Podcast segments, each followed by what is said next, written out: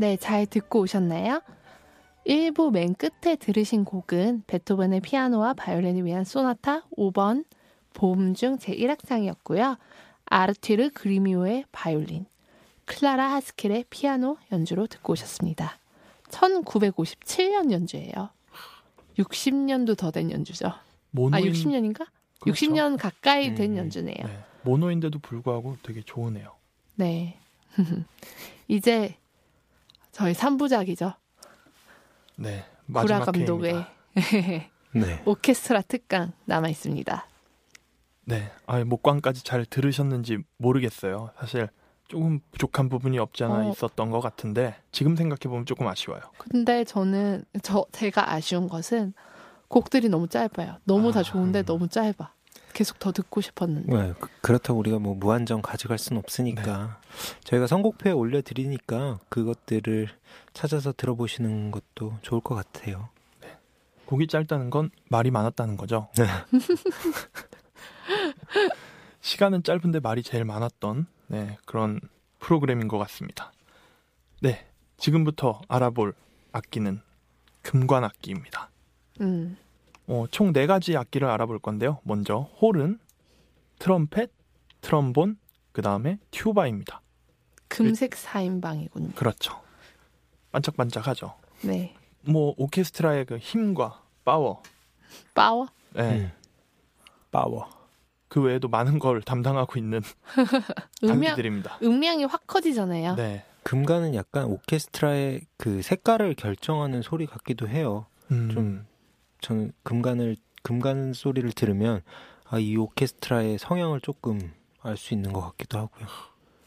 저 참, 시카고 심포니가 또 네. 금관으로 굉장히 유명하잖아요. 금관을 들으면 그 오케스트라의 힘, 아, 이 오케스트라가 정말 빵, 빠방하구나, 아, 약간 힘이 음. 없구나. 그 현악기를 들으면은 아, 이 오케스트라가 되게 부드럽구나, 아, 되게 강렬하구나, 뭐, 뭐 이런 느낌 좀. 그렇죠. 그 곡의 클라이막스를 담당하죠. 네, 보통 네, 항상. 그렇죠. 어떻게 보면 우리는 항상 금관 악기를 들으러 가는 걸 수도 있습니다. 네, 지금부터 알아볼 악기는 호른입니다. 호른은 제가 계속 말하는데 아주 좋아하고 도대체 안 좋아하는 게 뭐예요?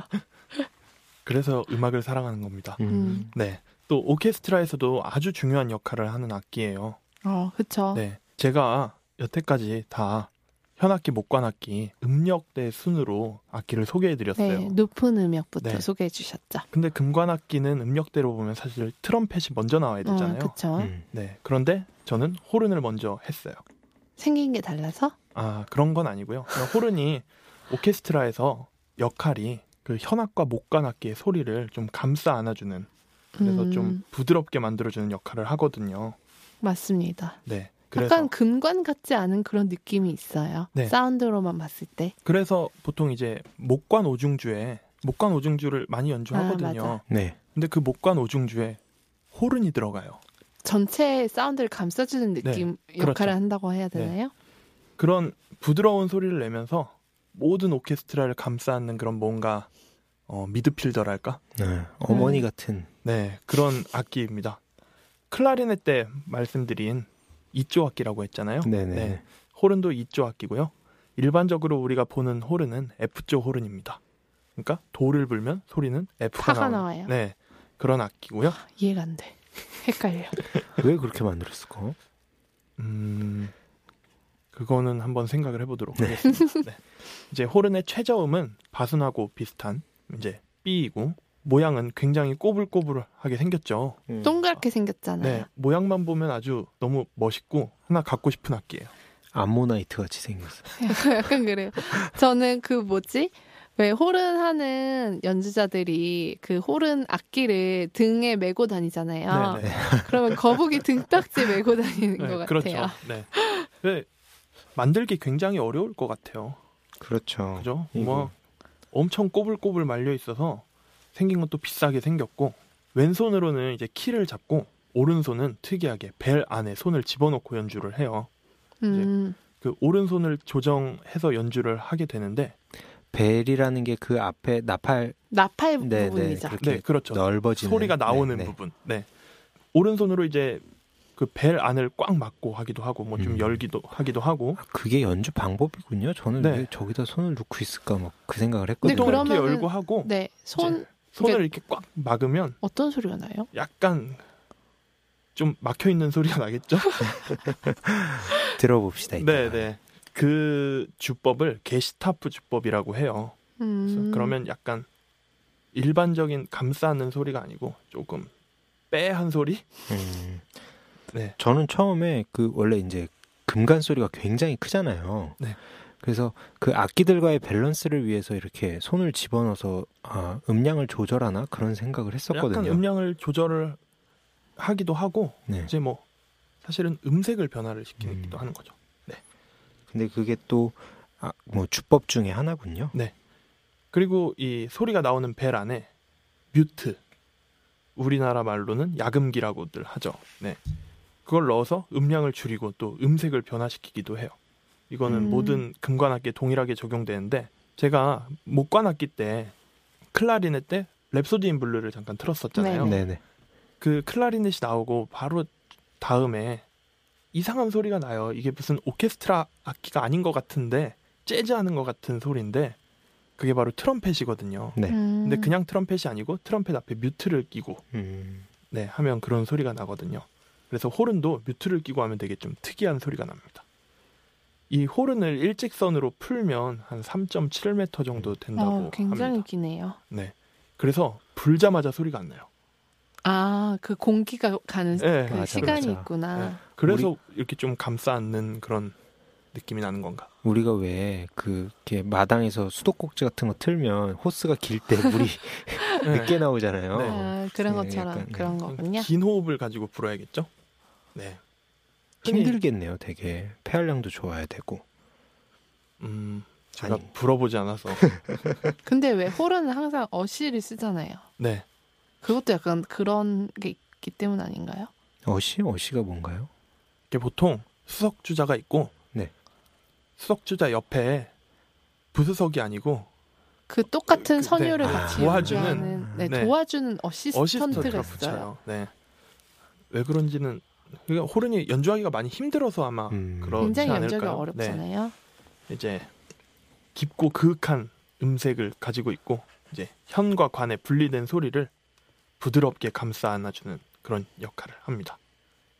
그리고 사실 관객들을 가장 긴장시키는 악기죠. 그쵸? 네. 삑사리의 제왕이라고 할 수 있습니다. 아, 제가. 어느 오케라고 말하진 않겠는데요. 굉장히 실, 실망을 시켜주는 네. 오케스트라가 있죠. 호른 주자가 항상 삑사리에 대해서. 호른이 이제 고음을 가기 시작하면 이게 좀 약간 긴장을 하고 봐야 돼요. 이게 관악기들은 숨이 딸리면 바람 빠지는 소리가 나잖아요. 근데 음. 호른같이 진짜 관이 긴 것들은 정말 힘들 것 같아요. 그리고 중간에 약간 U자 형태로 네. 관을 이렇게 뺄 수 있게 돼 있어요. 조금 음, 그걸 빼면 이제 침이 막 으, 맞아요. 저 막 그 침 제가 네. 막 직접 닦고 네. 근데 관악, 3D 업종, 3D 업종이에요. 관악기 주자들 이렇게 연주 도중에 막 이렇게 악기 거꾸로 세워서 침 빼는 아. 거 네, 아니에요? 그게? 맞아요. 그렇긴 하죠. 근데 그걸 치워보시진 않았잖아요. 호른이 유독 많은 것 같아요. 호른이 진짜 유독 많아요. 네. 막 아, 컵 달라고 하고. 그만하고. 사실 호른은 호른의 매력은 그냥 소리를 들어봐야 돼요. 이런 설명 다 필요 없고 호른의 소리를 들으면 이거는 정말 사람의 마음을 동화시키는 소리를 음. 냅니다. 안 좋아할 수가 없어요. 네, 그럼 저희 호른 소리를 한번 들어보실 텐데 워낙 좋은 부분이 많아요. 호른이 네. 제가 네. 그래서 고르는데 되게 힘들었어요.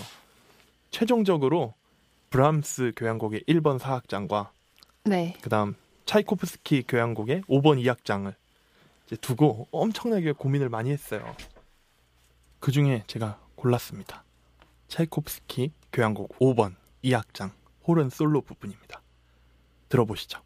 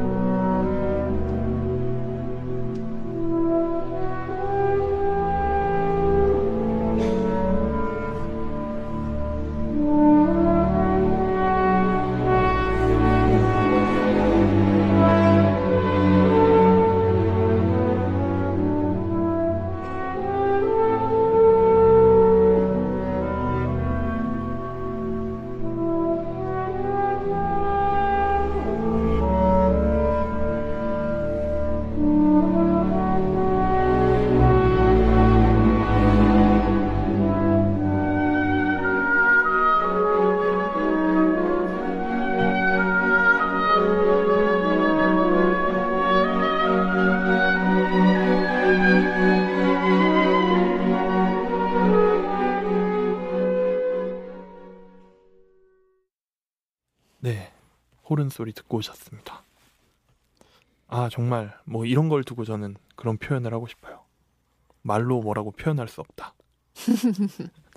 제가 말로 표현해 볼게요. 네, 저는 이 곡을 이 부분을 항상 들으면 약간 석양이 지는 약간 붉게 물든 노을 하늘 그런 게 생각이 나요. 그 가브리엘 오브에도 얘기하지 않았어요, 우리? 아니야 그건 좀 딴 거였을걸요? 내가 그거- 얘기했나? 그 근데 약간 거기에 무슨 도나우강 그런 게 음, 거기에 막 반짝반짝반짝 막 이런 이런 느낌? 체코에 막 그런 강들 있잖아요. 난리 났네. 저는 그런 것을 떠올려 봤습니다. 아 뭔가 앞으로 되게 기대하게 될 것 같아요. 방 PD님의 이 감상평. 풍경을 주로. 다음부터는 감상평도 담당해 주시죠. 아, 됐습니다. 네, 이제 호른 소리는 다들 아시겠죠? 이, 잊을 수가 없어요, 사실. 네, 음, 호른은 되게 소리가 딱 들으면 이거 호른 소리라는 걸 아는 그런 악기이기 때문에 네. 이, 이러한 톤을 가지고 있어서 오케스트라의 좋은 솔로 부분도 굉장히 많고 아, 근데 맨날 거기서 삑사리가 나는 게 문제죠. 그게 문제죠. 방금 들으신 부분도 그렇고 아까 제가 말씀드렸던 인류 5대 명곡 중에 또한 아. 곡인 차이코 6? 아니요 그럼요. 브람스, 브람스. 1번 4악장에 좋은 솔로가 있고 또 말러 5번 뭐 브루크너 스트라우스 등등 뭐 솔로 부분이 정말 많은 그런 악기입니다. 어떻게 보면 되게 부담스러운 악기고 네. 되게 주자들도 되게 부담을 많이 느끼고, 느끼는 그런 네. 악기입니다. 네. 워낙 삑사리가 나면 티가 많이 내- 나기 때문에. 네. 그 호른 수 편성에 대한 얘기도 잠깐 해주세요. 아, 보통 이제 이관 편성이면 그에 곱하기 2, 네, 홀은 네명이죠 삼관 편성이면 보통 곱하기 2 이런 식으로 갑니다. 저그 왜 스트라빈스키 봄의 제전에는 네. 호른이 무려 8명이 나와요. 음. 그렇죠. 그 리하르트 슈트라우스의 알프스 교향곡 같은 경우에는 네. 아, 지금 몇 명인지 기억 12명인가? 약간 호른 주자가. 네. 음. 거기다가 엄청나네요. 바그너 튜바가 나오는데 튜바가 아니고 호른족의 악기예요. 네, 음. 맞아요. 네, 그게 또 네 대가 호른류. 네. 네. 엄청난 금관 악기가 나오는 대편성의 교향곡인데 자주 연주하지 않죠. 연주를 할 때마다 저는 가요. 그 알프스라는 느낌이랑 호른이랑 굉장히 잘 어울리는 것 네. 같아요. 네. 음, 네. 왜 사진 같은 거 보면은 어떤 이렇게 그 유럽 쪽의 전통 의상을 입은 사람이 스위스. 스위스에 굉장히 커다란 음. 그뿔 정말 어. 자기 키보다 훨씬 큰거 음. 이렇게 뿌앙 막 부는 사진들 있잖아요. 파이프 담 파이프 담배 천 배만한 거. 그, 그런 모양이. 아, 맞아요, 맞아요. 아 그래서 그런 걸 수도 있는데 호른도 관이 길잖아요. 네. 그래서 소리가 가장 멀리 음. 아, 가는 그런 악기입니다. 그렇군요. 호른의 유명한 연주자로는 이제 베를린 필하모닉의 수석. 항상 유명하면 다 베를린 필하모닉 수석이야. 음, 그냥 베를린 필 빠여서 그런 거 아니에요? 아, 아 아니요, 저는 사실 빈 필하모닉을 더 좋아하는데, 그래요? 네 이상하게 이름은 다 외워지는 게 다 베를린 필하모닉인 것 같아요. 음, 네, 이분은 저에게 이제 2011년에 오셔서 저에게 감동을 안겨준 기억이 있어서 기억을 합니다. 스테판 도르라는 네. 호른 주자가 있고 실제로 굉장히 유명한 음, 네. 솔로로도 많이 활동을 하는 그런 주자고 그리고 3년 전에 서울시향하고 협연한 적이 있는 라덱 바보락이라는 바보? 아, 네, 바보락. 네. 슈퍼 호른 솔리스트가 있어요. 음. 음, 그때 모차르트 호른 협주곡을 연주를 했는데 제가 되게 좋아하는 곡이기도 하고 5번까지인가 있을, 있을 텐데 모차르트는 참 대단한 작곡가죠. 별곡을 다 써요. 네. 그리고 우리나라 연주자로는 이제 뭐 김영률 선생님과 또 이석준 선생님 그리고 또 김홍박 아, 네. 네, 저도 여기 안 적혀 잘하죠. 있어서 제가 네. 언급을 하려고 했는데 그렇죠. 성으로만 이루어진 것 같은 이름을 가진 아, 네 잊어버리지 그 않겠네요. 굉장히 그러니까 뭐 오케스트라 단원 호르는 꼭 오케스트라 단원을 거의 많이 하는데 솔로이스트로서도 활동을 할 수 있는 거의 네, 유일한 그렇죠. 네, 한국인이라고 보시면 됩니다. 호르는 여기까지 하도록 하고요. 네. 다음 악기는 이제 트럼펫입니다. 금관 악기 중에서는 가장 많이 알려지고 소리도 뭐 당연히 모르는 사람이 없죠. 사실 거의 나팔이잖아요, 나팔. 네, 그렇죠. 특히 군대 다녀온 남성분들은 이 소리를 모를 수가 없죠. 아, 아주 아주 싫죠. 네. 그래서 이제- 남자들이 싫어하는 악기라고 말씀하셨거든요. 어, 듣기 싫어요. 이거. 네. 우리의 기상과 또 오케스트라의 파워와 고음을 담당하는 악기입니다. 소리도 엄청 잘 들리고 엄청 크고 삑사리도 잘 나는 근데 궁금한 게 있는데 그럼 네. 군대에서 그 나팔 소리를 시- 실제로 연주해요? 아이 그럴 리가 있어요. 아, 그 있잖아요. 학교 뭐 제가 있던 군대는 그렇진 않았는데 네. 보통 학교 교실에 있는 그 스피커가 네. 내무실마다 이제 달려 있는 거기로 이제 아주 안 일어날 수 없는 기상 나팔 소리가 볼륨도 굉장히 커요. 네. 막 빠빠빠빠빠 그러면 바로 이거죠. 아막 이러면서 막 일어나는데 아 저는 얼마 전 요즘 읽고 있는 책이 있는데 그 신영복 그 교수님 네네 돌아가셨죠. 네 얼마 전에 타계하셔서 감옥으로부터의 사색의 책을 지금 띄엄띄엄 읽고 있는데요. 거기서 그런 얘기를 하시더라고요. 예전에는 나팔 주자가 있어서 그러니까 음, 그 기상 소리나 그런 거를 실제로 들었었는데 음, 그 나팔 주자가 이제 감옥에서 나갔나 봐요. 복역을 마치고 그래서 이제 되게 멋이 없는 테이프로 대신하고 있다 이런 구절을 읽었던 게 기억이 납니다. 그래서 물어봤어요. 제가 실제로 약간 비슷한 경험이 아니고 감옥에 갔다 오셨나요? 아니요. 어, 저 위문 연주 감옥 그 음. 교도소를 좀몇번 아, 가본 적이 있어요. 네. 제가 이제 있던 군악대가 네. 교양악단이었는데 왜 경찰 교양악단이라고 말을 못해요? 아, 네. 그러네요. 자꾸 왜 말을 못하니? 국립 경찰교양악단이라는 곳에 있었었는데 교도소로 위문을 되게 많이 갔어요. 음, 근데 이제 연주자들은 네. 다 무대 위에서 하잖아요. 네네. 교도소 큰 강당에서 하는데 저는 이제 음향을 담당하고 있잖아요.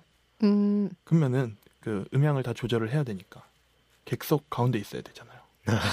콘솔에 예. 네. 어이 무섭더라고.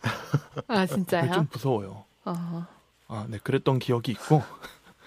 그리고 아까 그 뭐 실제로 테이프 안 좋은 테이프로 들었다고 했잖아요. 네. 네. 뭐 많은 학교들이 그런 안 좋은 테이프로 교가를 듣고 있어서 제가 그래요. 오케스트라로 된 교가 한 500개를 녹음을 했어요. 경찰의 문화 사업의 일환으로 제가 어, 어. 엄청난 사업을 하셨네요. 힘들었던 네. 아, 그러니까 그 각 학교의 교가를 오케스트라로 연주를 해서 그 학교에 이제 배포를 하는 건가요? 네, 그렇죠. 음. 이게 얼마나 그런 힘든. 작업이냐면 잠깐 사담인데 그래도 재밌어 해주시리라 믿고 단선 악보를 각 학교에서 신청하면 당첨이 되면 보내줘요. 아, 음, 꼭 음. 당첨이 돼야 돼요, 그거를. 네, 그렇죠. 경쟁률이 좀 있으니까. 그러면 그러니까 선율만 있는 악보라는 네, 거죠. 그렇죠. A4 용지 한 장짜리 가사랑. 네. 그러면 이제 편곡하시는 분들이 세 분이 있었는데 음. 일주일에 다섯 개씩 편곡을 해요. 편곡 기계네요. 네, 기계죠. 한 60인조 오케스트라로 편곡을 싹 해요. 그러면 일주일에 한 15곡 정도가 나오잖아요. 그러면 그거를 제가 녹음을 하는 거예요. 한 음. 마이크를 한 뭐 15개 정도 세워서 음. 녹음을 잘 해요. 보통 1절이 있고 1, 2절이 있어요. 네. 그러면 1, 2절만 녹음을 해서 제가 잘라서 1절도 만들고 음. 그리고 또 노래도 불러줘야 되잖아요. 그럼 노래는 누가 또 불러요? 성악가가 있어요. 야, 진짜. 11회 잠깐 출연하셨던 지금 독일 가 있다는 네네. 네네. 그라나드를 한 100번쯤 불렀다는 네. 아, 그 지인분. 네. 그분하고 교가를 한 몇 개를 했는지 모르겠어요. 일주일에 15개씩. 거기 아, 애국가도 그랬구나. 넣어주고 국민의례도 넣어주고. 아, 그거는 그래도 한 번 녹음하면 계속 아, 해줄 수 네, 있잖아요. 그렇죠. 근데, 근데 그분은 그 지금 500개 정도를 하셨다고 했는데 네. 지금도 그 전국 그 그렇죠. 학교에서 그분 목소리가 흘러나올 거 아니에요. 그렇죠. 그러니까 500개를 그분이 다 하진 않고 어, 네, 네, 네. 500개 녹음은 제가 다 했고 와우. 제 뭐 후임과 선임도 하긴 했지만 제가 한 것만 한 500개 됐거든요. 감독님이 그 군대 다녀왔던 그 시기가 언제쯤이에요? 어, 언제예요? 아, 제가 2007년 군번이니까 음. 네. 음, 그때쯤에 초등학교 다니셨다가 갑자기 곡, 오케스트라 곡이 바뀌어 있었으면은 아마 이 구라 감독님의 네, 은혜를 2007년, 받으신 8년, 겁니다. 9년 네 이렇게 그랬었던 기억이 있습니다. 그래서 이제 그런 안 좋은 사운드 말고 네 뭔가 좋은 이제 교가로 제가 저는 예중 나왔잖아요. 네. 예중 예고 나왔을 때 딱 그 중학교 때 입학식에 갔는데 교과를 오케스트라로 연주하는 어. 거야. 그래서 굉장히 문화적 충격과 네. 그런 걸 느꼈던 경험이 있습니다. 이번엔 꽤 긴 사담이었습니다. 저희 어디까지 했죠? 저희 아마 트럼펫 하고 트럼펫 있었던 이제 것 같은데. 트럼펫을 남자들이 너무 싫어한다. 뭐 네, 여기까지 거기서. 네. 샜군요. 네. 그리고 이제 오보에와 마찬가지로 아주 작은 구멍에 센 음. 음압을 불어넣어야 돼요. 맞아. 그래서 또 못생김이 생겨지죠. 음. 그러니까 제일 빨간 사람들이 오보에랑 트럼펫 네. 주자예요. 정말 빨개지죠. 그리고 역시 단명설도 같이 있어요. 근거는 없는데. 네, 네. 네. 그리고 아까 말씀드렸다시피 이 악기도 2조 악기고 우리가 보통 많이 알고 있고 많이 쓰이는 트럼펫은 비플랫 트럼펫이에요. 레를 도를 불어야 불면은 그렇죠. C 레를. 불어야 도가 나오는. 우리가 들리는 도. 네. 네. 이놈도 뭐 C, D, E 플랫 등 굉장히 많은 종류를 자랑하고요. 생긴 모양도 워낙 다양해요. 뭐 로타리 트럼펫, 뭐 음. 코넷, 뭐 플루겔혼, 음. 네 등등등. 크기도 다양한 것 같아요. 네, 트럼펫은. 그렇죠. 그래서 저희가 지금 들려드릴 트럼펫은 일반적인 트럼펫과 그리고 되게 작은 피콜로 트럼펫이라는 아주 작고 귀엽고 이쁘게 생긴 트럼펫이 있어요. 장난감처럼 생기지 네. 않았나요? 약간? 그런데 소리가 되게 좋아요. 이 두 소리를 들어볼 거고요. 네, 그럼 잘 아시는 트럼펫 소리를 한번 듣고 오시겠습니다.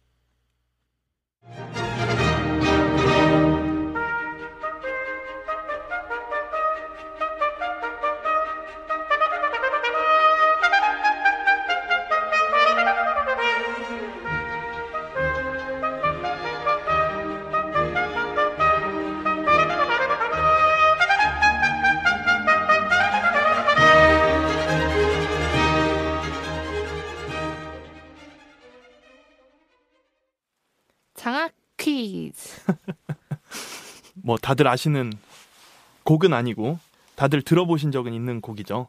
이거 제가 아아송으로 하려고 찜해뒀었는데 아, 네. 제가 아송이 생기기 전에 미리 넣어놔서 네, 네. 뺏기지 않았습니다. 아쉽네요. 네. 바로 하이든 트럼펫 콘체르토 중에 3악장이에요. 사실 1악장은 정말 좋은데 모두 많이 이 악장을 알고 계실 것 같아서 제가 이걸로 넣습니다. 저랑 1악장 한번 들어봐 주시고요. 저랑 방PD가 깜짝 놀랐어요. 이거 지금 트럼펫 소리 너무 좋아가지고. 네. 그리고 제가 굉장히 좋아하는 아티스트가 연주한 그런 곡이에요. 바로 윈튼 마샬리스라는 음, 네. 연주자인데 이분이 대단한 게 뭐냐면 클래식 트럼펫으로도 굉장히 짱이에요. 그래미상까지 받았고. 뭐 어. 재즈도 잘하시는 거예요. 그렇죠. 재즈로도 거의 1인자. 와. 재즈로도 그래미상을 수회나 수상한 그런 아티스트입니다. 대단하신 분이네요. 지금 네. 이렇게 듣는데 트럼펫이 약간 그 플룻의 따뜻한 네, 음, 네, 그런 그런 음색이 느낌이, 들렸어요. 굉장히 말, 맑은 느낌? 정말 멋진 연주자의 그리고 재밌는 곡. 네, 이, 이거 가만 보면은 이거 전 국민이 다 알잖아요. 이 노래는 그렇죠. 네, 맞아요. 아, 하이든이 참 좋아할 것 같아요. 우리나라에서는 뭐 네, 네. 거의 모르는 사람이 없는 그런 곡이고요. 그리고 피콜로 트럼펫도 한번 들어보겠습니다. 작은 트럼펫. 네, 너무 매력적인 악기입니다.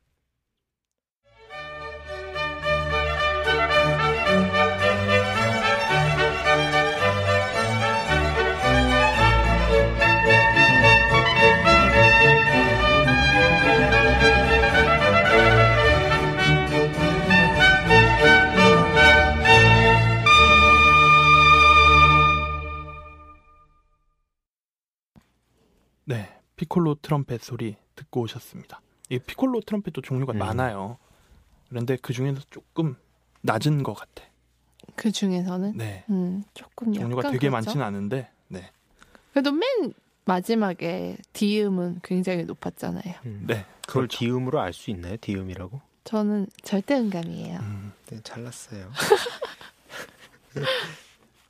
네, 방금 곡은 틸레만의 트럼펫 콘체르토였습니다. 아주 조금 들어봤습니다. 그러니까 바로크 시대의 트럼펫 연주곡들이 정말 많은 것 같아요. 음, 뭐 바흐, 핸델, 비발디뿐만 아니고 뭐 틸레만, 알비노니. 오히려 그때 가장 발달을 많이 했던 악기인가 네. 봐요. 그런가 봐요. 네. 훔멜곡도 좋고. 네. 한번 찾아서 들어보시기 바랍니다. 네. 트럼펫은 솔로 악기로도 아주 훌륭한 악기라 유명한 연주자들도 굉장히 많죠. 네. 제가 아주 좋아하는 루이 암스트롱. 루이 암, 암스트롱 이제 재즈계의 거장이고 또 제가 좋아해서 그냥 재미로 한번 얘기해봤습니다. 그 왜 맨날 틀리잖아요. 그 인류 최초로 달에 간 사람은 루이 암스트롱이다. OX 하면 사람들이 무조건 맞아, 오! 맞아, 막 맞아. 이러잖아요. 그럼 달에 간 사람은 누구지? 닐. 음. 음. 네. 그리고 아까 틸레만을 살짝 연주해 주신 지금은 고인 대신 모리스 앙드레. 음. 제가 기회가 되면 전설의 레전드에 한번 모실 계획을 가지고 있습니다. 정말 솔리스트로 엄청나게 많은 활동을 하시고 또 연, 워낙에 명반도 많이 남기셨고 네. 그리고 아까 장학 퀴즈를 연주해 주신 네. 어우 진짜 깜짝 놀랐네. 네. 윈튼 마샬리스 이렇게 저는 이렇게 오클 들으면서 굉장히 잘하는 아티스트 한 명씩 꼭 알아가는 것 같아요. 네. 꼭 유튜브로 한번 찾아봅니다. 네, 한번 찾아보세요. 네. 유튜브. 흑인 연주자예요. 음, 네. 되게 또 금관 이렇게 재즈 금관 쪽은 또 흑인들이 많잖아요. 네. 워낙 잘하고. 그 그루브가 좀 다를 텐데 그러게요. 그래미상을 클래식 부분과 재즈 부분을 다 섞어내 버리신. 그냥 장난 아닌 거네요. 그냥. 네. 네. 요즘은 연주 많이 안 하시고 빅밴드 지휘하시는 것 같아요. 음, 음. 네. 그리고 올레 에드바드 안톤센이라는 명 연주자도 있고요. 얼마 전에 내한했던 트럼펫의 여제 앨리슨 발솜. 음. 어, 이름 이쁘다. 네. 발송. 그리고 실제로 이쁜 연주자도 있어요. 95년생 여성 연주자. 어, 굉장히 어리네요. 네. 멜리사 베네마라는 연주자가 있습니다. 이뻐요. 그래서 알게 됐어요. 아, 연주도 물론 잘합니다. 네 네. 이상 트럼펫이었고요. 네, 다음은 트럼본입니다. 음. 아주 강하고 힘찬 행진을 해야 할 것 같은. 저는 금관악기 중에서 트럼본 제일 좋아요. 아우, 너무 감각적이고 연주하는 모습이 정말 멋있지 않나요? 맞아요. 이렇게 손목으로 아주 감각적인 그런 글리산도도 할 수 있고 그게 너무 멋있는 것 같아요. 아, 맞아. 글리산도를 할 수 있군요. 네. 글리산더가 뭔가요? 도에서 그러니까 이어지는 음을 후루룩 아, 이렇게 피아노에서 이렇게 쩌라락 네, 손가락을 이렇게 뒤집어가지고 뒤집어서 이렇게, 이렇게 연주하는 기법이죠. 음, 그거를 할 수 있는 악기가 네. 트럼본이다. 네, 연주 음. 기법상 감각적으로 불고 관을 쭉 땡기면 당기면 되잖아요. 아, 네. 맞아. 이게 다른 금관 악기는 키를 눌러서 밸브에 관을 막아서 음정을 조절하는데 트럼본은 관의 길이를 직접 손으로 왔다 갔다 해서 조절을 하죠. 음, 그러니까 저는 이게 되게 신기해요. 정말 감인 거잖아요. 근데 그렇죠. 어떻게 네. 감이죠.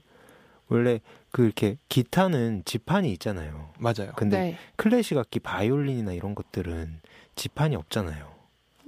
그게 없죠. 칸이 없죠. 칸, 칸, 예, 네. 그러니까 칸.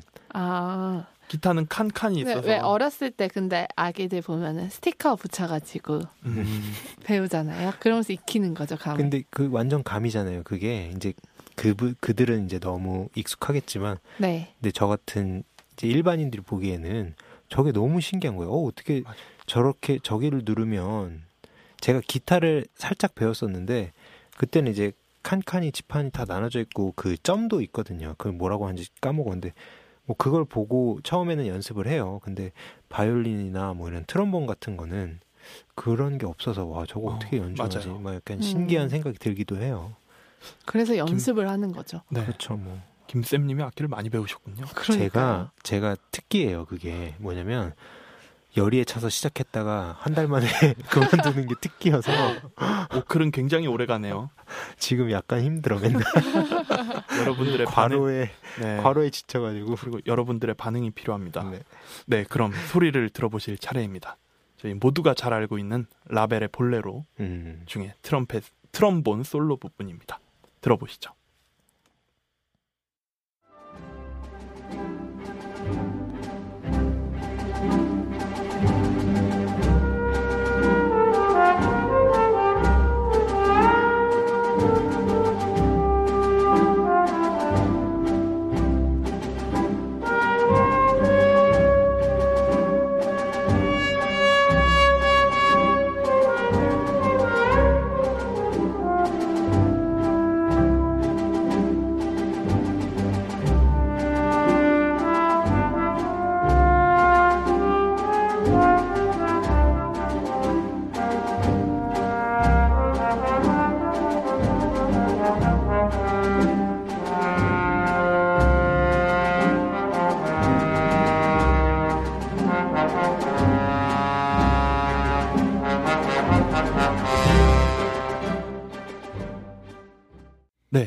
트럼본은 이런 소리가 납니다. 사실 특히 초반에는 호른이랑 좀 비슷해서 헷갈려요. 네. 이게 사실 많이 헷갈려요. 네. 트럼본 소리를 딱 내주면 되게 트럼본 소리가 날 때가 있는데 약간 파르르 네. 떠는 소리라든지 네. 아까 글리산도 한다고 했잖아요. 네. 글리산도가 여기서는 표현이 되는 게 예를 들면 도에서 미로 갈 때 도미 이렇게 가는 게 아니라 왕 음, 이렇게 해가지고 가잖아요. 그게 글리산도예요. 그런 거는 그 금관 악기 중에서는 호른만이 할 수 있는 것이고 트럼본. 아, 네. 트롬본만이 할 수 있는 것이고 좀 더 호른보다 직관성이 있는 것 같아요. 네, 소리에. 맞아요. 네. 남성적이고. 그리고 진짜 큰 소리를 낼 수 있어요. 음, 한번 재보고 싶은데 무슨 악기가 가장, 데시벨로? 가장 큰지 네. 제가 보기엔 트럼본이 제일 크지 않을까 해요.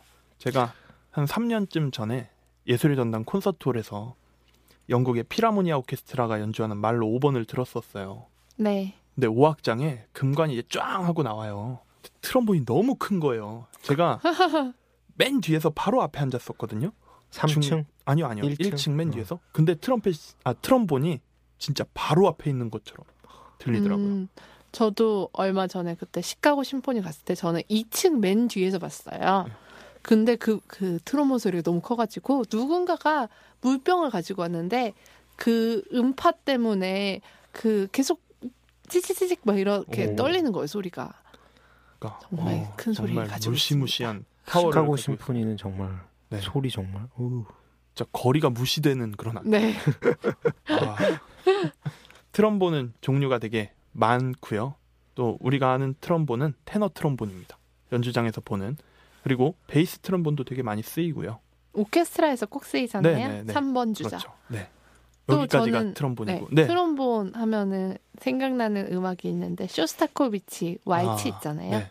거기서 트롬본 솔로가 있어요. 아주 감각적인 트럼본 네. 소리를 들으실 수 있죠. 네, 저 이때 그때 이거를 했을 있는데 저희 제가 하는 공연에서 이게 그냥 앵콜이었어요. 근데 앵콜은 딱히 사전 연습 없이 그냥 악보 딱 주면 바로 해야 되거든요.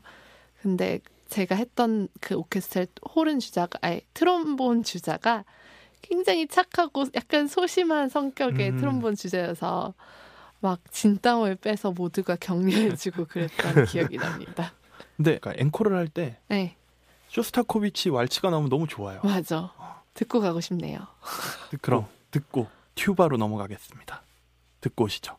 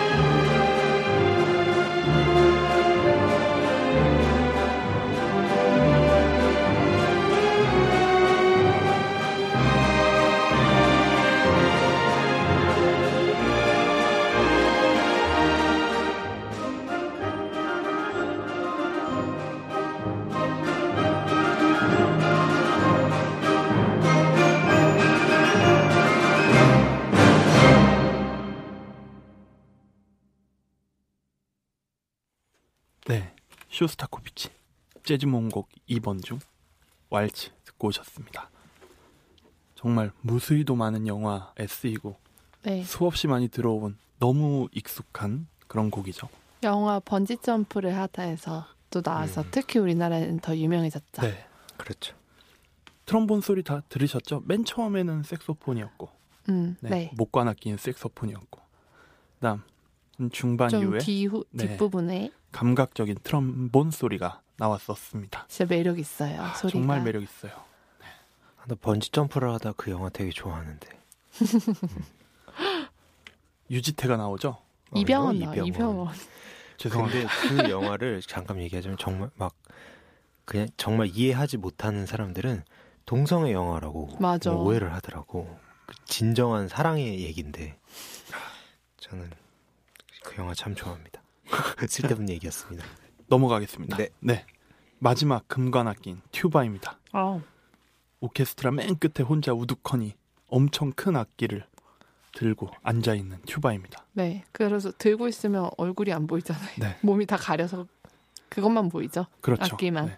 딱 크기를 봐도 그냥 엄청난 저음을 내뿜을 것 같은 악기이고요. 이 악기는 많이 나오지 않고 저음을 주로 연주하죠. 네. 그런데 사실 이 악기도 저희 그 콘트라바스 할 때 엄청 테크닉적인 악기라고 했잖아요. 네. 음. 이 악기도 사실 굉장히 테크닉적인 악기예요. 아, 그렇군요. 네, 튜바 협주곡도 있고 어, 진짜요? 한 번도 못 비교하기 들어봤어요. 좋게 콘트라베이스 할 때 들었던 몬티의 차르다시를 튜바로 한번 들어보시겠습니다. 어, 와우. 네, 듣고 오시죠.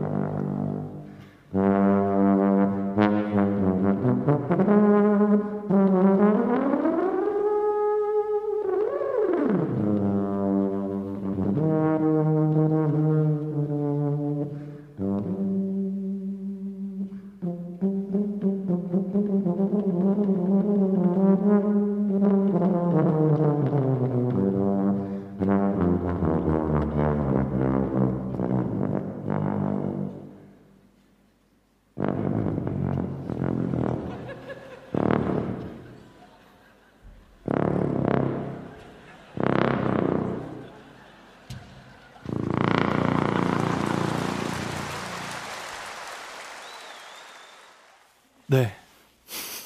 엄청난 튜바 소리 네. 듣고 오셨습니다. 엄청난 방구 소리 듣고 온 것 같아요. 북북북북 난리가 나네. 진짜 엄청나죠. 네. 아우, 아, 이 저는 튜바로 이렇게 연주할 수 있다는 사실 처음 알았어요. 생각보다 되게 빠른 그런 뭐라 패시지, 가능해요. 네. 네. 저 그 교향악단에 있을 때도 맨날 이 튜바로 엄청 빠르게 부는 친구가 한 명 있었어요. 어, 막 트럼펫하고 대결하고. 네. 아, 정말 그때 알았어요. 그리고 예술의 전당에는 합창석이라는 데가 있잖아요. 네, 네, 네. 그러면 바이올린 있는 쪽, 그러니까 호른이 있는 쪽이 있고 네. 중앙이 있고 튜바가 있는 쪽이 있잖아요. 네. 이거 한 가지 팁인데 튜바에 있는 쪽은 저는 웬만하면 좀 피합니다. 음. 사실 합창석을 많이 앉아보진 않았는데 그 튜바의 그 위로 올라오는 소리 있잖아요. 네. 저 플룻 할 때 얘기했었죠. 그 플룻의 그 소리가 나오는 맨 끝쪽은 소리가 안 좋다고. 네, 안 좋은 아. 소리가 나온다고. 튜바는 안 좋은 소리도 글로 나오는데 소리도 엄청 커요. 음. 아, 그러니까 튜바가 나오면 객석에 앉아 있으면 뚜렷이 들리는 악기는 아니잖아요. 그쵸. 네. 어, 워낙 음이 낮으니까 잘안 들리죠. 근데 거기 있으면 튜바만 들려요. 튜바 전공생들은 거기 앉아야겠네요. 네. 무대를 정면으로 바라봤을 때 오른쪽 그렇죠. 거기 앉지 말라는 합창석? 예. 튜바 바로 위, 음. 튜바 벨 위. 튜바 전공생들도 아, 아마 안 앉을 거예요. 이게 나쁜 소리가 나오기 때문에 네. 여기 튜바 녹음을 할 때는 벨 쪽에다 마이크를 대지는 않습니다. 음. 그럼 어디 되나요? 앞쪽에 어, 네. 그런 악기예요. 예전에 제가 이렇게 지나가다가 그 튜바 하는 친구가 갑자기 튜바를 엄청 세게 빵 부는 거예요. 제가 넘어진 적이 있어요. 와, 아니 감독님도 작은 편이 아니잖아요. 후임이었는데 집합해야지. 나이는 동갑이었는데 아 예, 그렇군요. 그랬던 기억이 있습니다. 튜바 개념 있냐? 막 이러면서. 아니요, 되게 착한 친구인데 예, 저랑 친해서 장난한다고.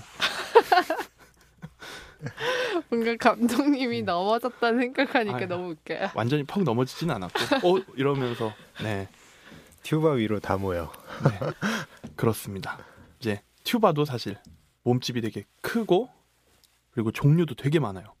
음. 크기도 다양하게 있고 조금 특이한 악기로는 이제 뭐 테너 테너 튜바라고 불리는 유포니움. 음. 전 여태까지 이게 좀 무식한 티를 내는 거일 수도 있지만 네. 타악기인 줄 알았어요. 아 그래요? 죄송합니다. 그러니까 약간 홀은하고 음역이 조금 비슷한가 음. 그럴 거예요. 네. 되게 귀엽게 생겼어요. 튜바인데 왜 이렇게 작게 생겼지? 음. 이런 음. 악기가 있고요. 소리도 되게 좋습니다.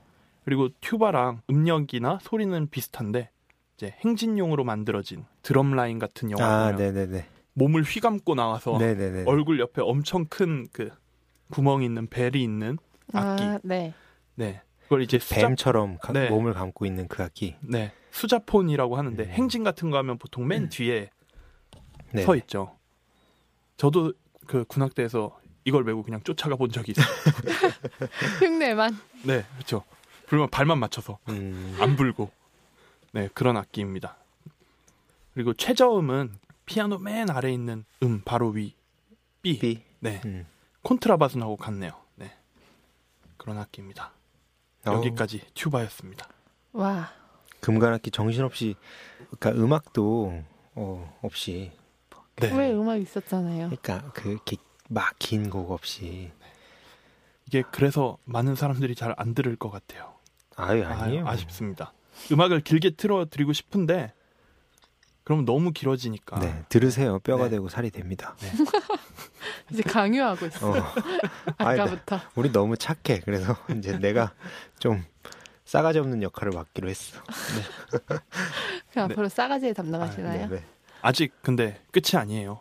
이제 타악기가 남았잖아요. 어, 그러네요. 네. 아주. 네, 타악기는 간단하게 간단하게 설명을 드리고 소리만 듣고 넘어가도록 하겠습니다. 네. 일단 큰 북과 작은 북입니다. 영어로는 이제 베이스 드럼, 스네어 드럼이라고도 합니다. 한번 들어볼까요?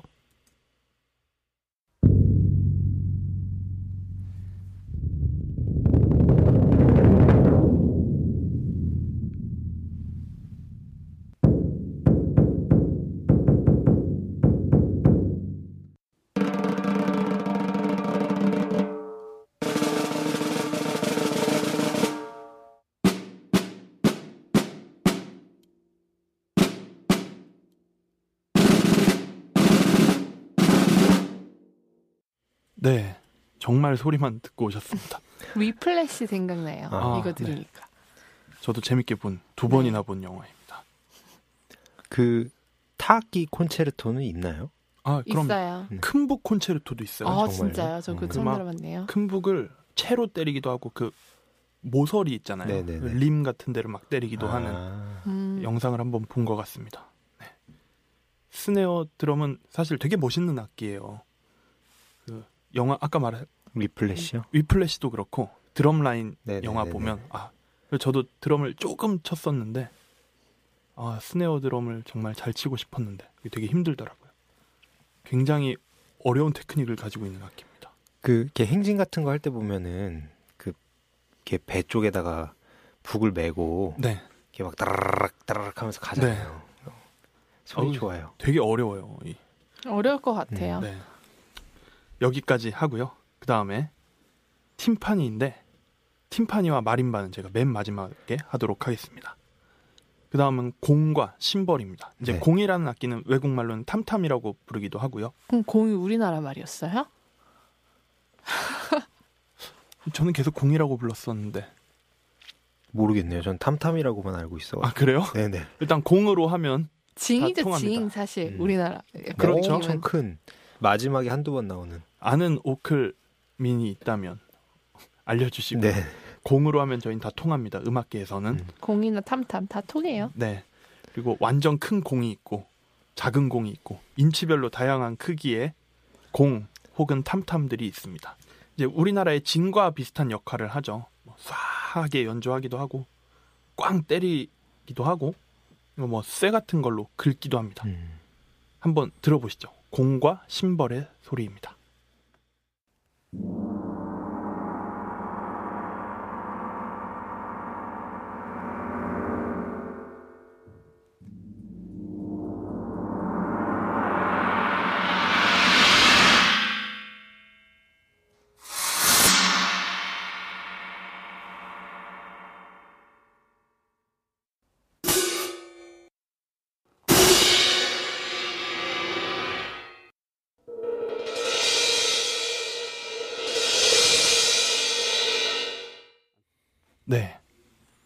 공과 심벌의 소리였습니다. 네. 뭐 심벌은 누가 들어도 심벌이고 공은 마치 징 같은 음. 소리가 나죠. 네. 우리나라 악기로는 징이겠죠.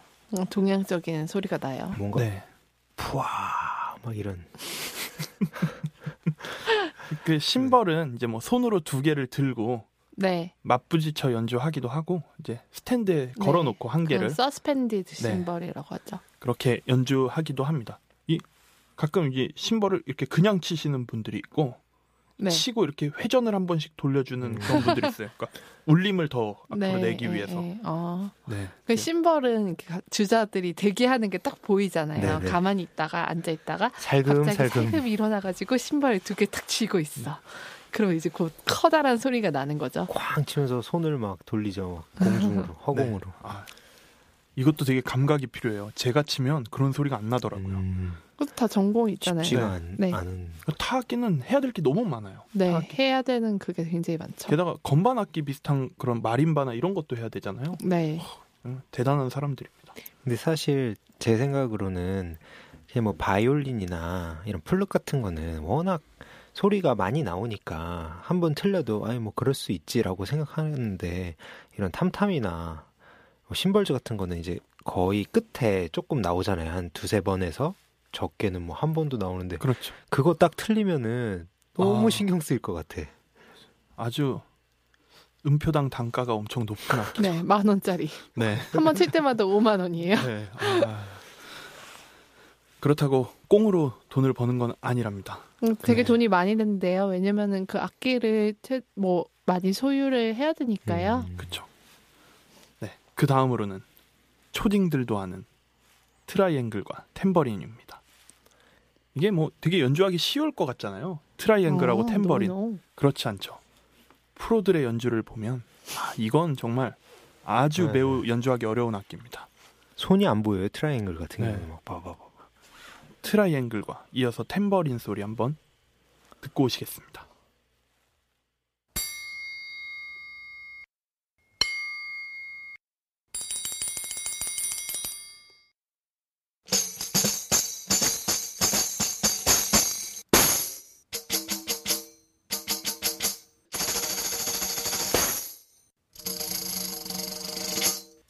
방금 마지막에 들은 템버린 아주 어려워 보이죠? 네. 그러니까 네. 노래방에서 실력을 아무리 갈고 닦아도 이렇게 되긴 좀 힘들겠죠? 그렇죠. 네. 아, 이제 다음으로는 타 악기지만 건반같이 생긴 악기들이에요. 음정이 있죠. 네, 모두 잘 아시는 실로폰. 네. 네, 그런 악기입니다. 하지만 여러분들이 알고 있는 실로폰은 사실 실로폰이 아니에요. 네. 그 그, 노란- 무지개색 그거 노란 생각하시면 안 돼요. 플라스틱 가방 통에 들고 들어있는, 다니는 네. 거. 그쵸? 네. 이 초딩 때 배우는 실로폰은 완전 쇠로 만들어져 있잖아요. 네. 사실 이 악기는 되게 어려운 이름을 갖고 있어요. 한번 들어보시고 얘기하겠습니다.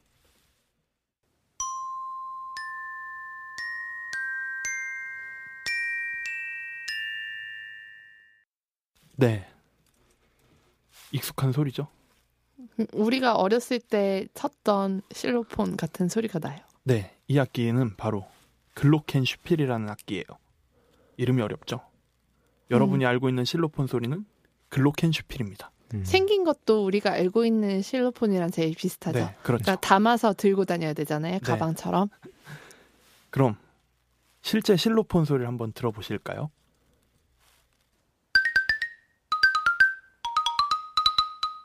네, 이게 실로폰 소리입니다. 이거 이 멜로디는 생쌍의 동물의 사육지라고 굉장히 유명한 노래 네. 있어요. 네, 음악 꼭 한 초등학교 음악 교과서에 그렇죠. 청소년 음악회나 뭐 어린이 음악회를 하면 단골. 손님이죠. 네. 아마 제가 기억하기로는 이 멜로디가 아마 화석 음, 정도 음. 되는 것 같아요. 동물의 이 사육제랑 윌리엄 텔 뭐 이런 거는 청소년 음악회 꼭 그렇죠. 네. 음, 나무 소리가 나잖아요. 음, 나무로 만들어져 네, 있습니다. 사실 실로폰의 뜻이 나무에서 나는 소리라고 음. 해요. 아 그래요? 네, 실로가 나무라는 뜻이고 음. 폰이 소리잖아요. 네. 합쳐져서 실로폰입니다. 그렇군요. 네, 까먹지 마시고 그 다음은 비브라폰이라는 악기예요. 예, 글로켄슈필의 큰 버전이라고 생각하시면 돼요. 네. 이제 글로켄슈필과 비브라폰은 쇳소리가 나고 네. 그다음에 실로폰과 마림바는 나무 소리가 나요. 그럼 비브라폰의 소리를 한번 듣고 오시겠습니다.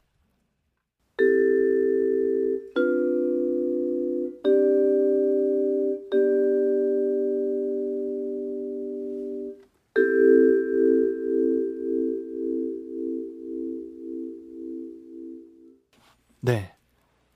뭐였죠, 이게?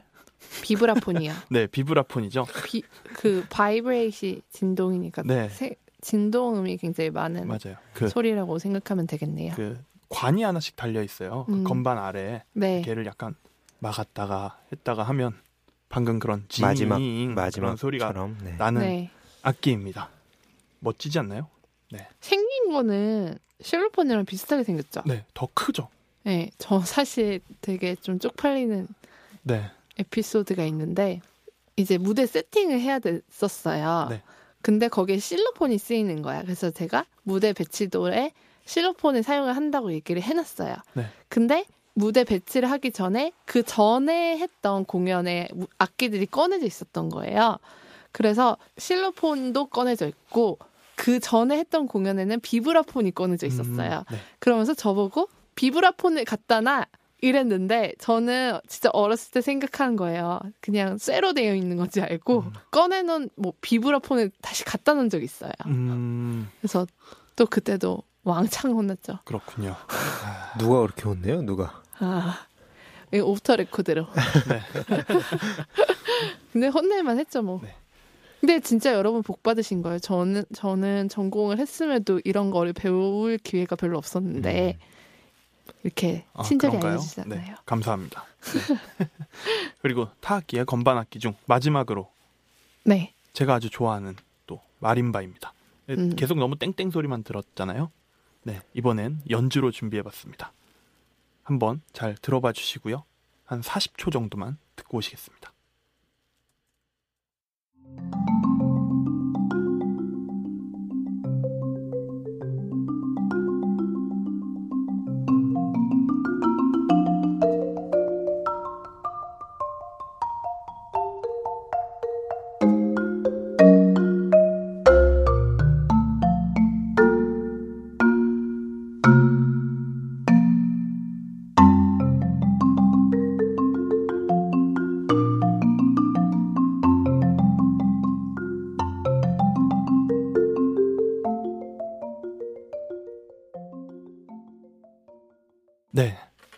마림바 소리 듣고 오셨습니다. 굉장히 신기한 악기예요. 네. 전 마린바 소리를 들으면 이게 이름에 마린이 들어가서 그런지 몰라도 자꾸 그 바닷속이 생각이 나요. 음, 마림입니다. 아니 어쨌든 싸울래? 싸우자. 어, 네, 그렇다고요. 되게 연주하는 모습을 음, 음. 보시면 동영상을 한번 보시면 되게 특이하게 연주해요. 마림바를 연주하는 스틱을 말렛이라고 해요. 보통 이제 스틱 끝에 솜뭉치 같은 게 달려 있는 실뭉치죠.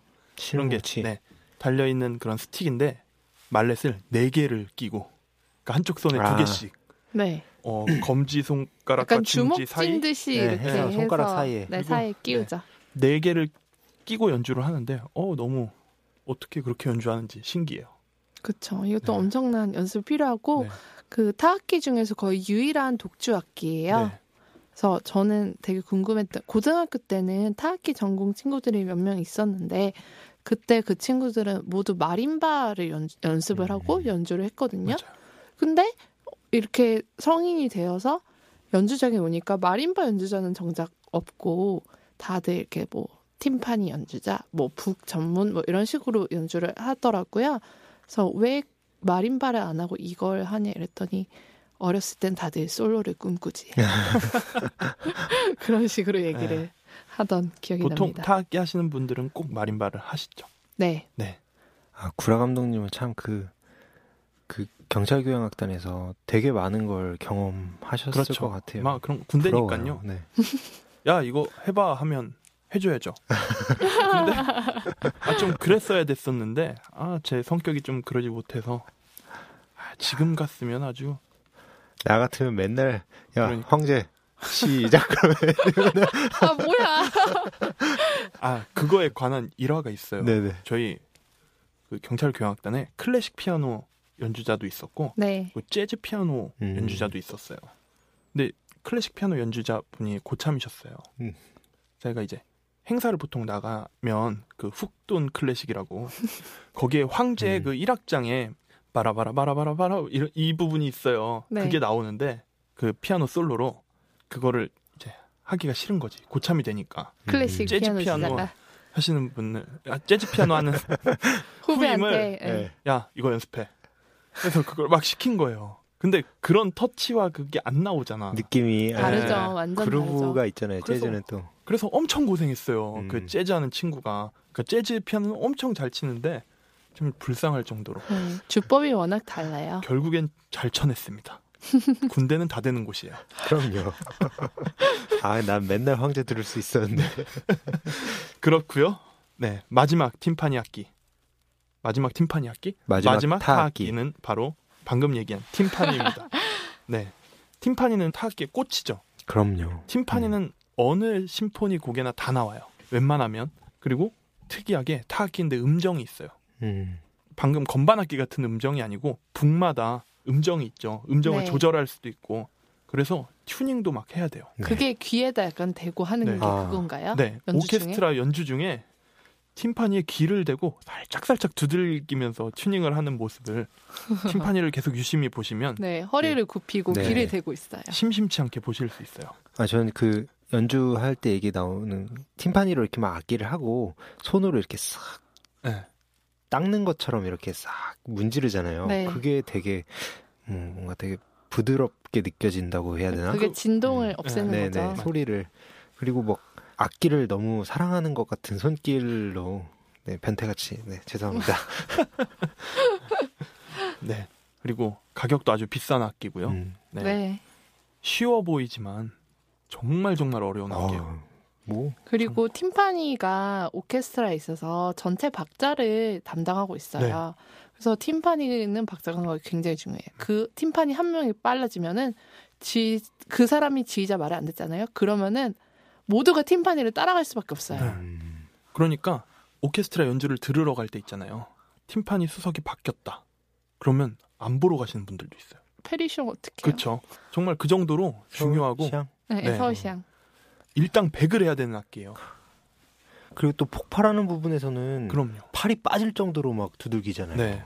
되게 아, 또 감각적인 부분에서는 엄청나게 감각적으로 쳐야 되고 그런 팀파니 소리를 한번 듣고 오시겠습니다.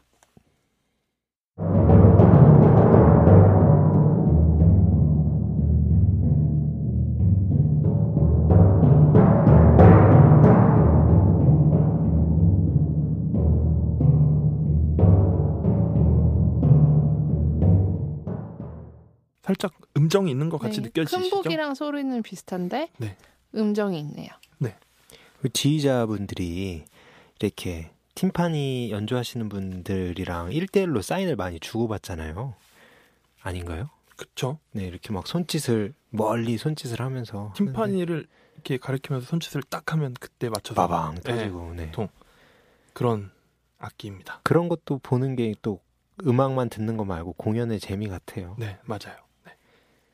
네. 그리고 이 외에도 타악기는 사실 지구상에 가장 많은 종류의 악기를 가지고 있어요. 뭐 음. 두들기면 다 타악기니까. 그쵸. 사실 민족마다 네. 마을마다 있는 게 다 타악기잖아요. 그리고 오케스트라에도 뭐 종소리를 내는 차임벨 같은 것도 있고, 네. 그리고 뭐 긁으면 막 요정 소리 나잖아요. 그런 윈드 차임, 음, 뭐 캐스터네츠도 있고. 네, 캐스터네츠는 저희 전설의 legend의 도밍고 편의 그라나다를 맞아요. 들으시면 캐스터네츠 소리가 들립니다. 그 wind chime이라는 거 제가 모르는데 그렇게 뭐 봉 같은 게 매달려 있는 그 악기가 wind 봉 같은 게 chime이에요? 되게 크게 매달려 있어서 망치 같은 걸로 때리면 그거는 아까 말한 차임벨이고 아 그렇게 무슨 이렇게 커튼처럼 네, 되는 거 맞아요. 있잖아요. 네, 네. 그게. wind chime이에요. 아, 네. 네. 그리고 또 뭐 심지어 윈드 머신이라는 악기도 있어요. 이게 뭐냐면 아까 알프스 교향곡 얘기 잠깐 했잖아요. 네. 거기에 이제 바람 소리를 내는 악기 막 돌리면 바람 소리가 나요. 그런 그리고 악기도 막 있고. 총도 쓰- 총 같은 네. 것도 쓰잖아요. 그쵸. 어떤 데서는 그건 무슨 악기일까요? 박- 총, 박- 총. 아, 총. 그쵸. 총도 악기가 될 수 있죠. 그 차이코프스키 1812 1812년 서곡 같은 경우에는 실제로 대포를 쏘는 음. 그건 타악기로 봐야겠죠. 그쵸, 그쵸. 약간 그런 건 네. 타악기죠. 네. 어떻게 보면. 그리고 말러 교향곡 6번 이제 비극적이라는 교향곡인데 사악장에 완전 큰 망치가 나와서 판때기 같은 걸 이렇게 설치해 놓고 거기를 이렇게 꽉 내려쳐요.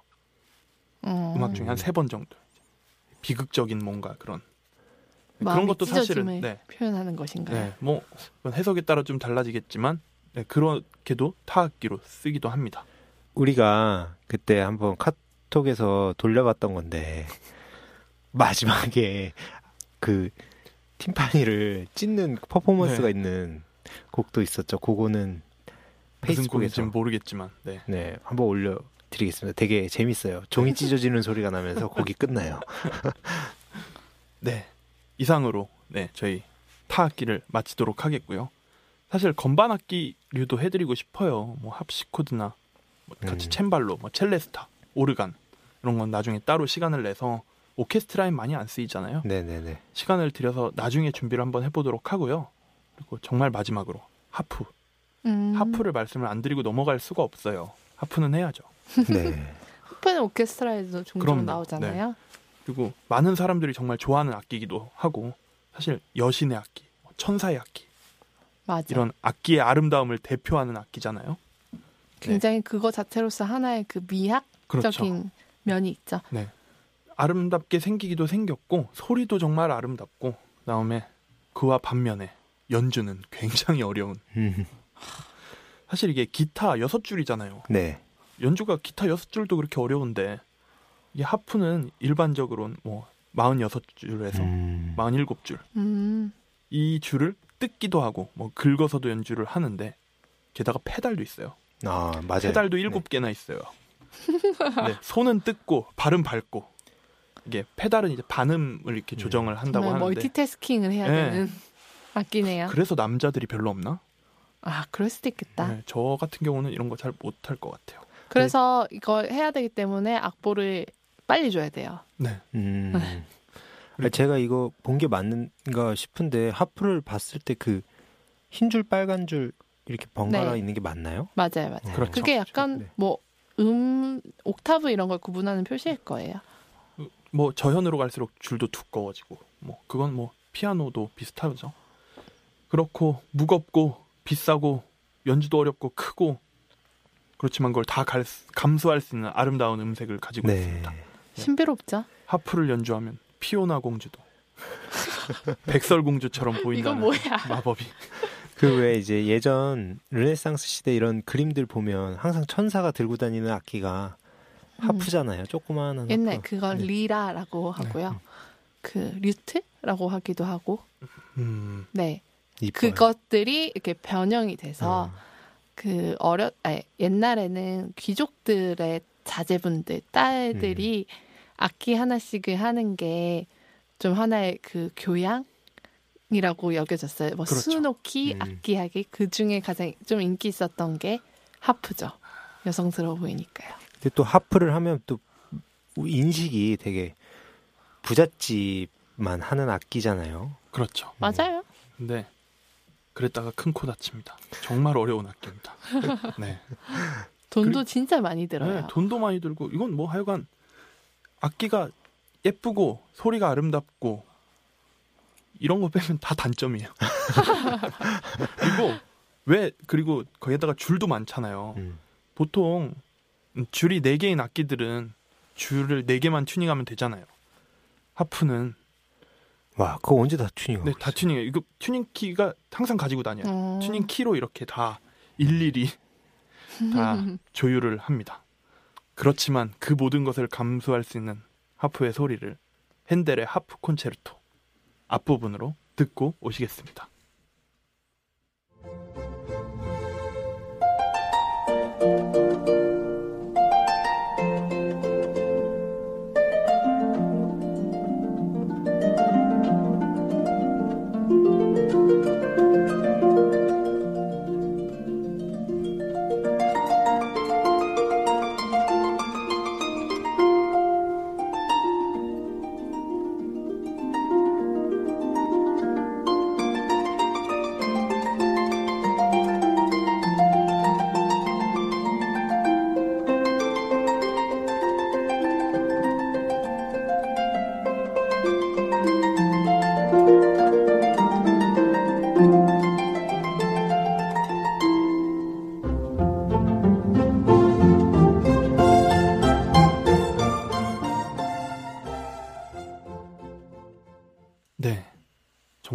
아름답지 않습니까? 네, 앞소리는 진짜 좀 경건해지는 것 같아요.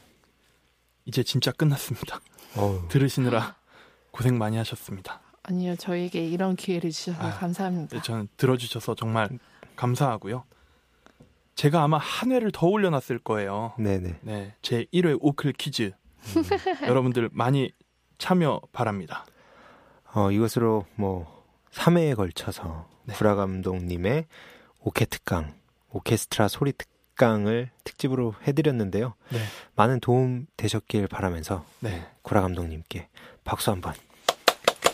수고하셨습니다. 네. 감사합니다. 아 그런데 사실 안 끝났어요.